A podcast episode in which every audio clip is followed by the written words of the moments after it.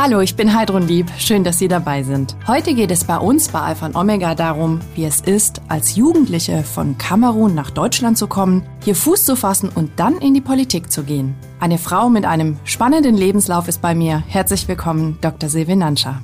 Mit 17 Jahren kam sie von Kamerun nach Baden-Württemberg, um hier Germanistik zu studieren. Sie begann Deutschland zu lieben und blieb in Freiburg. Im Jahr 2009 wurde sie für die CDU in den Freiburger Stadtrat gewählt, als erste afrodeutsche Stadträtin in ganz Deutschland. Heute engagiert sie sich als Bundesvorsitzende des Vereins Tang, der sich für die afrikanische Community einsetzt.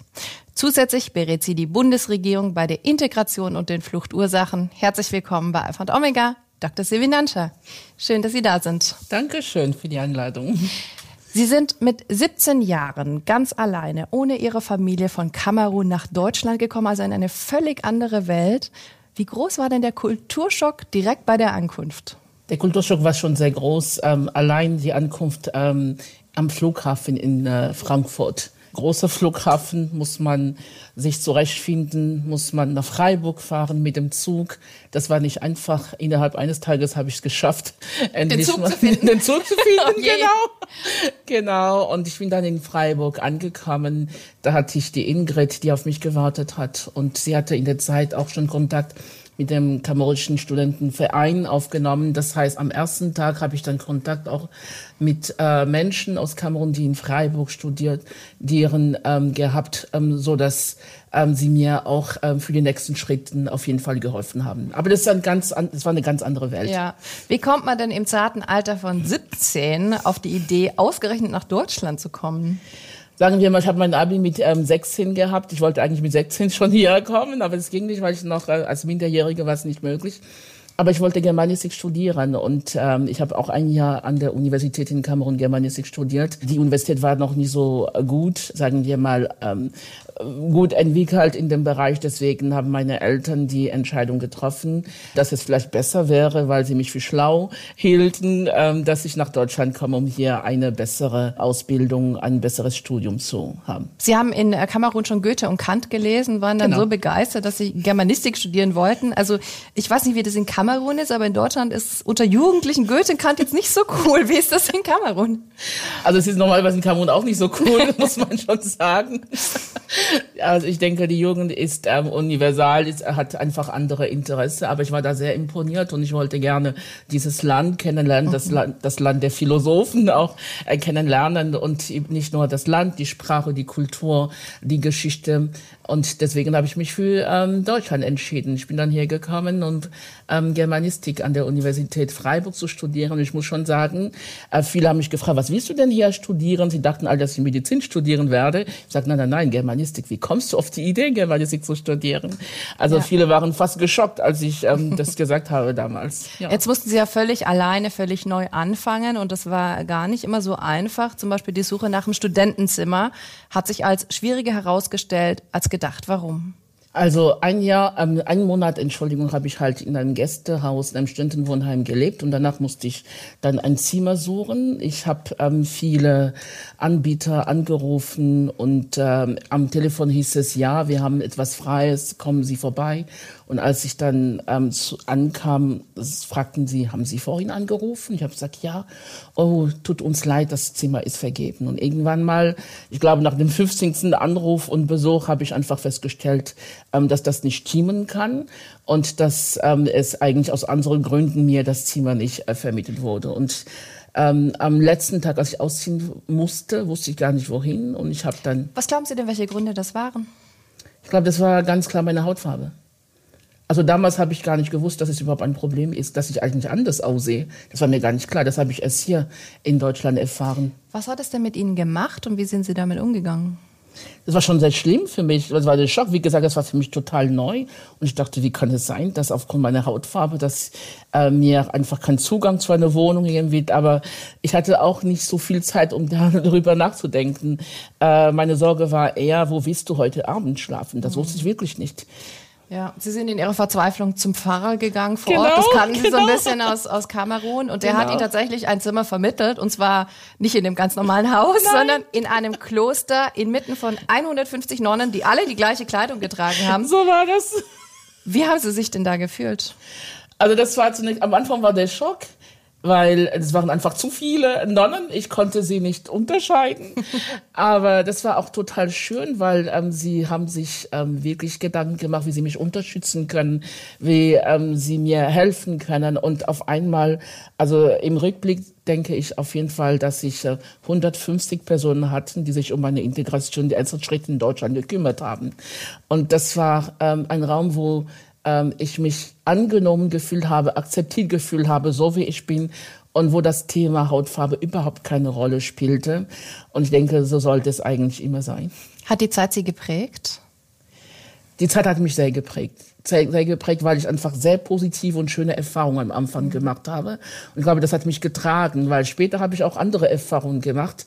Und das war für mich einfach klar, nicht alle Menschen denken so, nicht alle Menschen handeln so. Es gibt bestimmte Menschen, die die gleichen Werten wie ich haben. Wir teilen die Werten und wir sehen Menschen als Geschöpf Gottes und nicht einfach als ein Mensch mit einer anderen Hautfarbe. Ja. Genau. Sie sind gläubige Katholikin. Ja. Sie sind in Kamerun auf vielen Gottesdienste gegangen und als Sie die ersten Gottesdienste in Deutschland erlebt haben, waren Sie erstmal geschockt. Ja, ich war sehr Warum? geschockt. Ich war sehr geschockt, erstmal ähm, an der Lehrerkirche äh, zu sehen. Ähm, also wir haben ähm, in Kamerun äh, hatten wir immer mindestens vier Gottesdienste in unserer Pfarrei und sie waren überfüllt. Sehr viele junge Menschen, sehr viele Lieder, sehr fröhlich.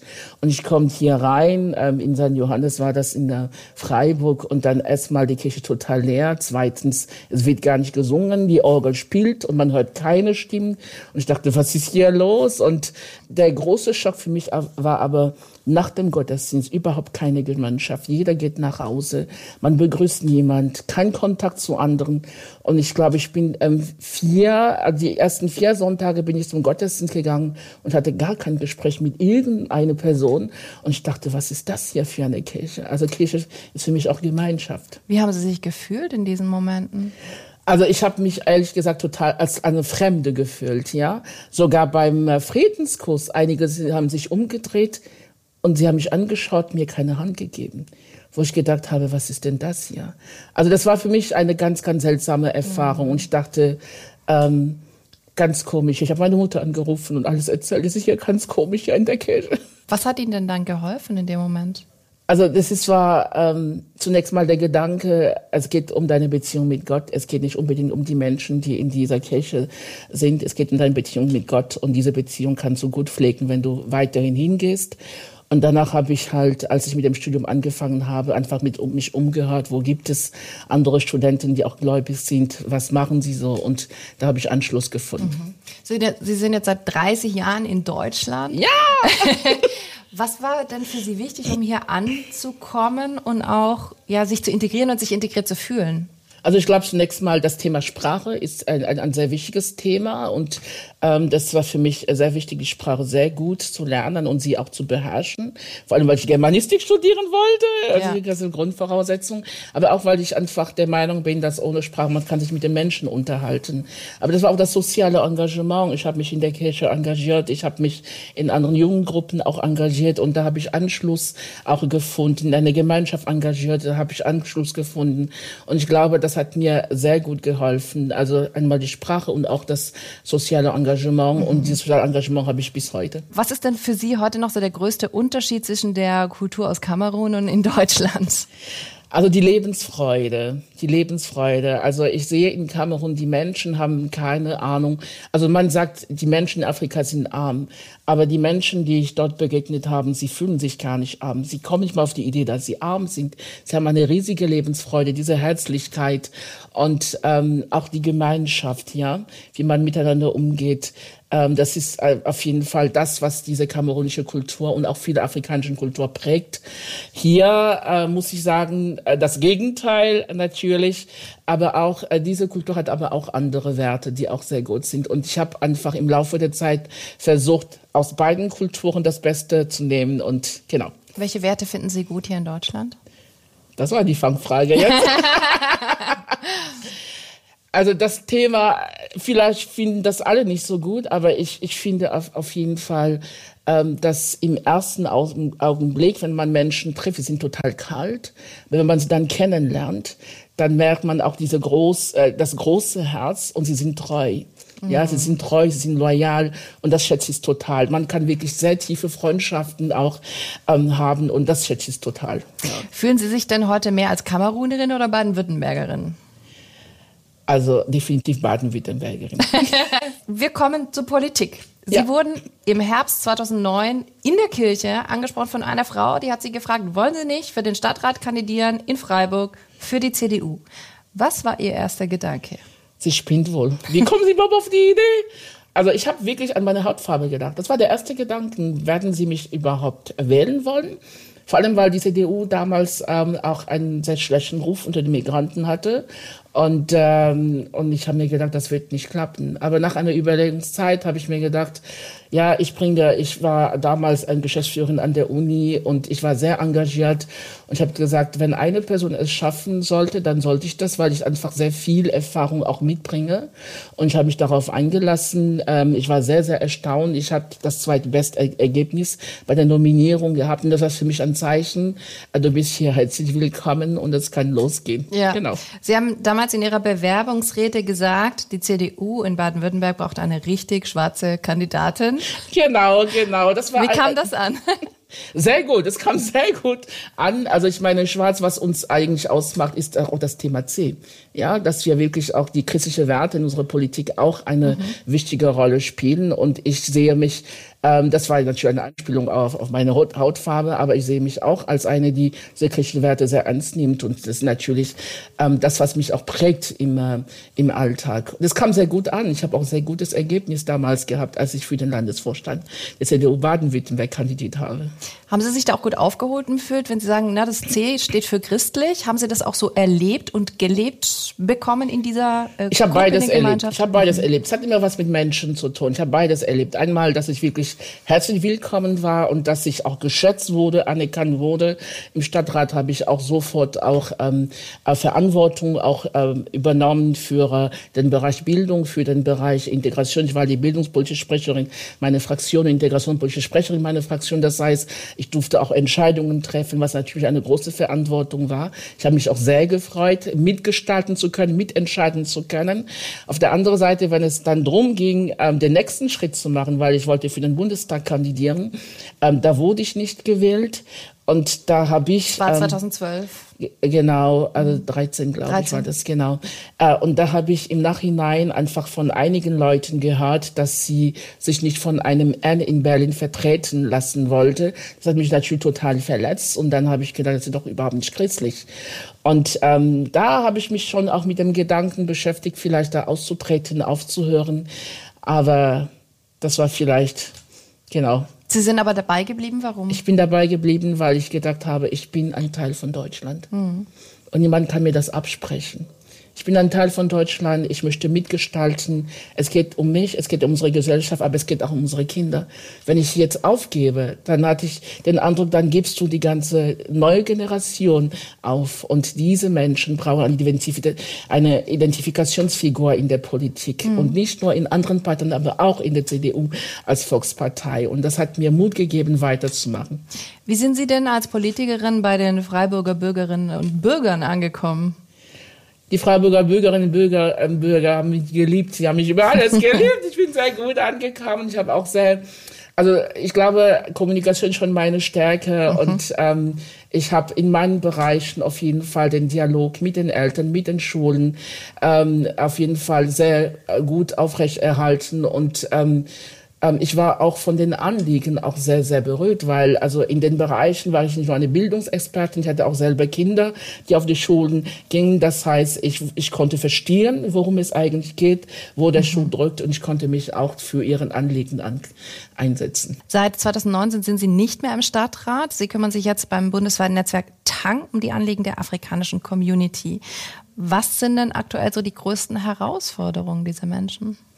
Also wir haben ähm, mehr als eine Million Menschen mit afrikanischen Wurzeln, die hier in Deutschland leben. Wir haben schon die zweite Generation, zum Teil bei den Ghanäer, die dritte Generation sind hier geboren und wachsen hier auf. Und eine der großen Herausforderungen das Thema Zugehörigkeit, dass sie durch die vielen Ausgrenzungserfahrungen, die sie ihrem Alltag machen, dass sie äh, den Eindruck haben, dass sie gar nicht dazugehören. Und ich möchte jetzt noch an die äh, neue Umfrage von Bertelsmann Stiftung hinweisen, wo es hieß, die meisten Migranten Migranten, die hier leben, fühlen sich hier zu Hause. Das kann ich auch von meiner Gruppe sagen, dass die meisten Menschen mit afrikanischen Wurzeln, die hier leben, fühlen sich hier zu Hause. Aber der Punkt ist, dürfen wir Deutschland als unser Zuhause wahrnehmen? Und es gibt viele Menschen, die der Meinung sind, wir sind fremd. Und Fremde gehören nicht zu Deutschland. Und das ist eine große Schwierigkeit. Sie haben gerade von Ausgrenzung Erfahrungen gesprochen. Können Sie da konkrete Beispiele nennen? Äh, wir machen zum Beispiel momentan auch eine Studie zum Thema ähm, Rassismus aus der Perspektive von schwarzen Menschen. Und wir hatten neulich mit äh, Kindern zu tun gehabt, die uns erzählt haben, dass sie auch Ausgrenzungserfahrungen nicht nur auf dem Spielplatz, auch in der Schule machen. Einer aus seiner Grundschule hat erzählt, dass äh, wenn Geburtstage gefeiert ähm, äh, werden, ähm, fragt zum Beispiel die Lehrerin, wer möchte gerne mit ihr oder mit dem Geburtstagskind zusammen feiern? Und bei ihr jedes Mal wollte niemand mit ihr feiern. Und das ist, ähm, äh, sind Erfahrungen, die für ein Kind schon sehr, sehr schlimm sind. Und es gab noch andere Erfahrungen, die sie erzählt haben. Und im Rahmen von ähm, unser, das war ein Ferienprogramm, wo sie das alles erzählt haben, sie uns auch gesagt, das ist das erste Mal, dass wir überhaupt darüber sprechen. Es gibt ja auch Menschen in Deutschland, die denken, wenn man Menschen mit schwarzer Hautfarbe sieht, dann sind das alles Flüchtlinge, die mit dem Boot auf dem Mittelmeer ne, irgendwie da unter prekären Umständen gekommen sind. Und dann gibt's andere, die sind hier geboren. Wie, also wie, also wie gehen die damit um? Viele sind hier geboren, viele ähm, sind Deutsche, sie kennen Afrika gar nicht. Ähm, vielleicht nur aus dem Urlaub, vielleicht zwei, dreimal in ihrem Leben waren sie in Afrika, sie sind hier geboren und wachsen hier auf und fühlen und sie sind deutsch. Sie fühlen sich nicht als deutsch, sie, sie sind deutsch. Aber selbst die, die halt wie ich halt migriert sind, ich lebe hier seit 30 Jahren hier in Deutschland, ich bin gerne Deutsche. Sie sind mit dem Flugzeug gekommen? ich bin mit dem Flugzeug gekommen, genau, und ich bin keine Geflüchtete. Und ich sag immer, wenn man sich, ähm, wenn, wenn wir von 1 Million Menschen sprechen, äh, weniger als äh, 5 Prozent sind Geflüchtete. Und das sind das, was die Menschen leider nicht wissen, ähm, weil auch, äh, muss ich ja leider sagen, das Thema Medien, das, weil die Medien auch ein ganz anderes Bild Bild von Afrika, ein ganz anderes Bild von Menschen mit afrikanischen Wurzeln auch äh, verbreiten. Mhm. Und das ist ähm, da nicht so hilfreich. Und ähm, wir werden auf unsere Hautfarbe reduziert und wenn man einen Mensch mit einer schwarzen Hautfarbe sieht, dann gibt es so viele Vorurteile im, ähm, im, äh, oder, oder negativen Bilder im Kopf, ähm, wo ich einfach denke, die Hautfarbe bestimmt den Mensch nicht. Und das ist, was Martin Luther King ges gesagt hat. Er wünscht sich, dass der Mensch nach seinem Charakter geurteilt wird und nicht nach der Hautfarbe. Und ich glaube, ähm, wir werden auf jeden Fall weiterkommen, wenn die Menschen nicht mehr auf ihre Hautfarbe reduziert werden, sondern als Menschen gesehen werden, die auch sehr viele Potenziale haben. Und wenn, ich sage oft, wenn man mich sieht, kann man vielleicht denken, oh wow, äh, vielleicht kultiviert und so weiter, vielleicht will ich, weil ich gut aussehe und auch gut angekleidet bin. Aber meine Geschichte kennt niemand. Mhm. Dass ich eine Mutter habe, die Amerikanerin ist, das weiß niemand. Vier Geschwister, die Amerikaner sind, das weiß niemand. Mein Bruder ist Franzose, ich bin Deutsche. Also man muss, ähm, und das ist das, was wir auch mit Tang versuchen, Begegnungsräume zu schaffen, damit es Kontakten, Begegnungen gibt, damit die Menschen sich kennenlernen. Ja. Und einfach irgendwann mal merken, die Hautfarbe spielt eigentlich keine Rolle. Da ist ein Mensch vor mir, der genauso ist wie ich. Und Sie haben vorher Ihre Kinder angesprochen. Welche rassistischen oder diskriminierenden Erfahrungen haben Sie denn in Bezug auf Ihre Kinder erlebt? Also in der Grundschule, das war ganz schlimm bei meinem ersten Sohn, der Giovanni, der mittlerweile 23 Jahre alt ist und mhm. ähm, Jurist, ähm, genau. Ähm, er wurde, er wurde nicht nur ähm, in der Schule beschimpft mit ganz schlimmen Worten. Er wurde auch oft geschlagen, als er nach Hause ging. Und ähm, ich habe das nur zufällig erfahren. Und als ich das erfahren habe, habe ich mit der Direktorin drüber gesprochen. Und sie haben nicht reagiert, wie ich mir das gewünscht habe. Und da musste ich ihn aus der Schule nehmen. Er hat aber eine andere Schule ähm, äh, bekommen und er konnte sich da mehr entfalten. Das war für mich eine sehr, sehr schlimme Erfahrung, muss ich schon ehrlich sagen. Dass Kinder in diesem Alter schon die Erfahrung machen, du bist anders, du bist ein Untermensch. Ähm, so lief es und wir wollen nichts mit dir zu tun haben. Und ähm, das war schon sehr schlimm. Aber Gott sei Dank, er hat dann auch noch positive in den neuen Schulen, positive Erfahrungen gemacht. Er war dann der beste Freund von dem Rektor, hat sich als Energiedetektiv auch engagiert und ähm, äh, in der weiterführenden Schule, das war im Gymnasium, war er sogar der Schulsprecher von der ganzen Schule mit mehr als ähm, 1200 Schülern. Also er hat sich auf jeden Fall gut weiterentwickelt. Sie haben es vorher schon gesagt, es hängt von den Menschen ab, ne, mit denen man dann zu tun hat. Aber trotz allem haben Ihre Kinder diese Erfahrung gemacht. Was hat es in Ihren Kindern ausgelöst? Was für mich schwierig war, ist, dass sie gar nicht darüber gesprochen haben. Und als ich mit meinem Sohn darüber gesprochen habe, er hat mir gesagt, Mama, diese Schimpfworte, ich habe mich nur geschämt, weil ich habe gemerkt, ich werde nicht nur beschimpft, sondern meine Eltern werden auch beschimpft. Ja? dann habe ich einfach gemerkt, wir müssen das Thema auch ansprechen. Ist das, was wir getan haben. Wir mussten das Thema ansprechen. Ich bin auch mit meinen Kindern zum Beispiel in den USA gefangen, wo wir auch die Geschichte von Martin Luther King angeschaut haben. Wir haben uns auch mit dem Thema Nelson Mandela, mit der Geschichte überhaupt vom Rassismus auf der ganzen Welt auch auseinandergesetzt. Und ich glaube, das war auch eine Chance für meine Kinder zu sehen, äh, wir sind alle unterschiedlich, aber wir sind gleichwertig vor Gott. Und das war das, dass sie sehen, also unsere Glauben gibt uns auf jeden Fall einen Halt, eine Orientierung, ist für uns Kompass und wir dürfen uns dran festhalten, weil das, was bestimmte Menschen über uns denken, hat nichts mit uns zu tun, mhm. sondern mit ihnen selbst zu tun. Das hört aber schon sich ein bisschen auch nach, nach einem Kampf an, ne? auch nach einem innerlichen ein Kampf. Kampf. Also Kampf diese, wenn man noch mal kurz zurückgehen zu diesen schmerzhaften Momenten, ne, die, mhm. die ihre Kinder erleben mussten, wie sehr hat sie das als Mama geschmerzt, das zu sehen und ihr Kind so zu sehen? Das war schlimm, weil äh, man möchte nur das Beste für das mhm. Kind, man versucht das Kind zu schützen, aber dass die anderen das Kind so wertschätzen, wie ich als Mutter mein Kind wertschätze, das war für mich natürlich schlimm. Und schlimmer war, dass die Lehrkräfte das gar nicht verstanden haben, das gar nicht realisiert haben, das irgendwie getan haben, als ich übertreiben würde.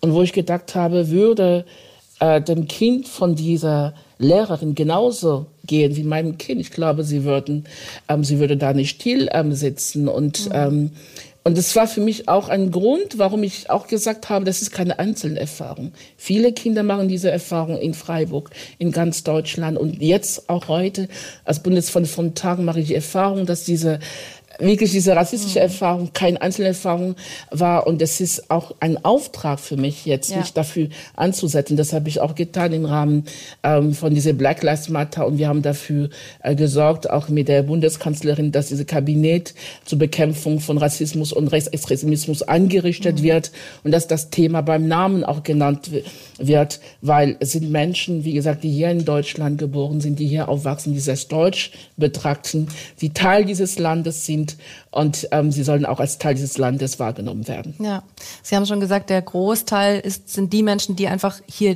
leben und auch geboren sind. Ein Teil sind Flüchtlinge, die eben mhm. aus afrikanischen Ländern kommen. Sie haben gesagt fünf Prozent ungefähr. Mhm. Ähm, auch das ist äh, ein Teil Ihrer Arbeit. Sie beraten die Bundesregierung zum Thema Fluchtursachen. Genau. Wo sehen Sie dann Versäumnisse in der deutschen Afrikapolitik? Also ich würde einfach sagen, man hat sich zu sehr auf das Thema Entwicklungshilfe fokussiert. Ja, ähm, und deswegen ist es auf jeden Fall Zeit, eine Perspektive wechseln zu machen. Man sollte eher über die Entwicklungspolitik sprechen, nicht über die Entwicklungshilfe, eine Entwicklungspolitik auf Augenhöhe. Und ich bin der Meinung, dass, ähm, dass es wichtig ist, dass wir auch mit der Wirtschaft zusammenarbeiten, dass die Wirtschaft von den unterschiedlichen Ländern gestärkt wird und dass man auch da in der Zusammenarbeit ähm, dafür sorgt, dass äh, Arbeitsplätze vor Ort geschaffen werden. Ähm, ein Ansatz von uns ist, ähm, wir haben eine sehr große Diaspora, das heißt Menschen mit afrikanischen Wurzeln, die ja studiert haben, die als Experten hier sind, die als Brückenbauer eigentlich dienen, dass man sie mehr einbezieht in diese Afrikapolitik und schaut, inwieweit kann man gemeinsam dafür sorgen, dass zum Beispiel deutsche Unternehmer zum Beispiel in Afrika auch investieren und dadurch auch ähm, äh, Arbeitsplätze schaffen. Man hat sich zu sehr auf die Hilfe fokussiert, man hat äh, zu sehr ähm, äh, nicht die Realitäten von Ort eigentlich wahrgenommen. Und ähm, die Menschen, die davon betroffen sind, die sich da auskennen, überhaupt nicht ähm, mit einbezogen. Mhm. Ähm, von daher glaube ich auf jeden Fall, dass diese Politik, die bis jetzt gelaufen ist, war falsch. Deswegen das wird ja vereinzelt schon gemacht. Also man hört ja immer wieder von irgendwelchen Projekten, ne, wo dann quasi entweder eine Wirtschaftsförderung oder Menschen werden geschult, damit sie das dann selbst machen können. Ist es insgesamt zu wenig? Ist es zu wenig koordiniert? Das ist insgesamt zu wenig. Es ist insgesamt zu wenig und ähm, ich glaube, wenn die Menschen, die aus diesen Ländern kommen und hier studiert haben, hier die Expertise, ähm, eine Expertise auch gewonnen haben, wenn sie da mehr einbezogen werden, dann werden wir mehr ähm, auf jeden Fall ähm, Resultate oder Ergebnisse erzielen. Ähm, ich muss leider immer wieder feststellen, dass die, die in der Entwicklungshilfe vor Ort unterwegs sind, keine Ahnung ähm, von den Begebenheiten vor Ort haben. Mhm. In einem Zeitungsartikel stand mal, Sie hätten eine Migrationskarriere wie aus dem Märchenbuch. Würden Sie das auch so bezeichnen? Das stimmt. Ja? Das will ich auch so bezeichnen. Also als ich hier nach Deutschland kam, mein Ziel war studieren, promovieren, nach, Fre nach Kamerun zurückgehen und mhm. dort zu arbeiten an der Universität. Also ich hatte gar nicht vor, hier zu bleiben. Und dass ich mich überhaupt politisch engagieren würde, dass ich als erste afrodeutsche Stadträtin hier ähm, äh, gewählt werde und dass ich mich in dem Landes von der CDU engagieren würde und jetzt an der Spitze von dem größten Bundesnetzwerk von afrikanischen Menschen sein würde und in mehr als 25 Gremien der Bundesregierung auch mitarbeiten würde, mitgestalten würde. Ähm, damit habe ich überhaupt nicht gerechnet. Von daher, ich sage einfach, äh, viele sagen, ähm, äh, den USA, dort kann man seinen Traum leben, aber ich denke, Deutschland ist auch so ein, man kann seinen Traum auch in Deutschland verwirklichen. Was war denn Ihr Schlüssel zum Erfolg?